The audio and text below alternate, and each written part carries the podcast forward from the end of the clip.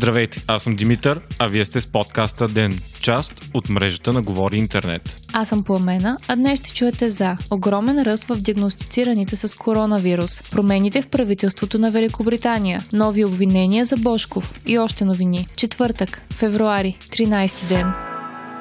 Значителен ръст на заболелите и смъртните случаи от коронавирус са отчетени в Китай вчера, съобщават световните агенции. Почти 15 000 нови случая са регистрирани, което прави общия брой на диагностицирани с COVID-19 в Китай 60 000 и поставя под съмнение прогнозите на китайските власти, че епидемията ще приключи до април месец. Само за един ден са регистрирани и 242 нови смъртни случая. Тази новина погасява надеждата, че коронавируса спира да се разпространява, след като в сряда беше отчетен втори поред пореден ден на намаляване на случаите. Общо смъртните случаи в Китай вече наближават 1400 души. Големият тръст обаче се дължи най-вече на промяна в начина на диагностициране на заболяването. До сега са се използвали ДНК тестове, за да се установи дали някой е заболял. Но в провинция Хубей, откъдето тръгна епидемията, са започнали да използват компютърен томограф, с който инфекцията може да бъде регистрирана моментално. Томографът показва инфекции в белите дробове и за разлика от ДНК тестовете не отнема дни, съобщава Reuters. Новите цифри обаче обаче засилват опасенията на някои експерти, че броят на заболелите в Китай е многократно по-голям, отколкото официално се съобщава. Въпреки, че коронавирусът изглежда силно заразен, 82% от боледуващите с леки симптоми и нямат нужда от лекарско наблюдение. Това обаче е предпоставка много хора да не бъдат диагностицирани и вирусът да се разпространява по-лесно, пише Washington Post. Междувременно, круизният кораб Princess Diamond остава с най-голям брой заразени извън Китай. На него са регистрирани нови 44 заболели, с което общият брой става 218 от 3700 пътници, съобщава BBC. Принцес Даймонд се намира край японското пристанище Йокохома и е под пълна карантина. Заради случаите на коронавирус в Европейския съюз, които вече са около 30, е активиран механизма на общността за гражданска защита, съобщава БНР. Здравните министри на ЕС се събират за да обсъдят как Съюза да се справи с опасността. Междувременно, Световният мобилен конгрес в Барселона беше окончателно отменен. Мнозина експерти призовават да не се стига до крайности и паника. Според данните за момент момента смъртността от коронавируса е много малка, подобно на обикновените грипни щамове. За сравнение, средно между 9 и 45 милиона души на година се разболяват от грип само в свръхразвита страна като САЩ. От тях между 12 и 61 хиляди души умират. Повечето починали от коронавируса са били възрастни или хронично болни хора.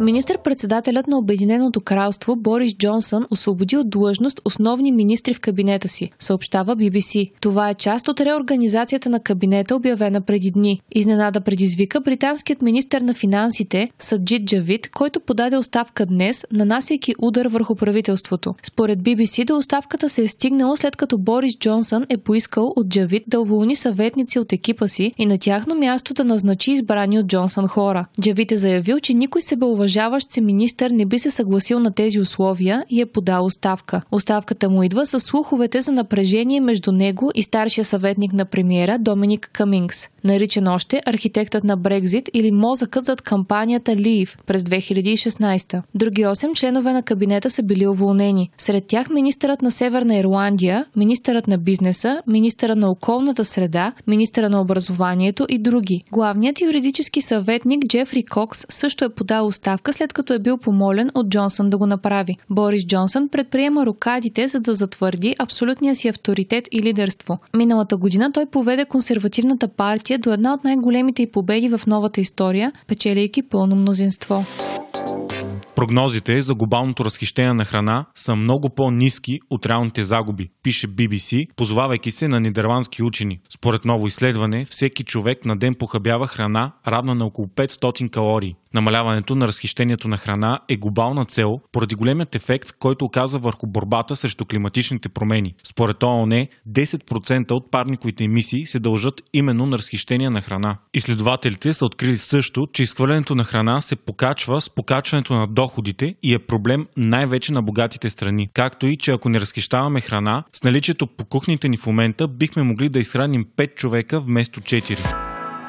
Нови обвинения са повдигнати срещу Васил Бошков за търговия с влияние и задържане и отчуждаване на културни ценности, които не са регистрирани по установения ред, съобщи прокуратурата днес, цитирана от БНР. Така общия брой на обвиненията срещу Бошков става 11. Бизнесменът в момента е задържан в Обединените арабски емирства, а прокуратурата е подготвила искане за екстрадация от над 200 страници. Искането се превежда на арабски язик и предстои да бъде изпратено от прокуратурата в Министерството на правосъдието, а оттам към Обединените арабски емирства. Междувременно стана ясно, че руски граждани са се застъпили пред властите в Абу Даби за освобождаването на Васил Бошков от ареста, съобщи БНТ, позовавайки се на източници близки до разследването на престъпната група на Бошков.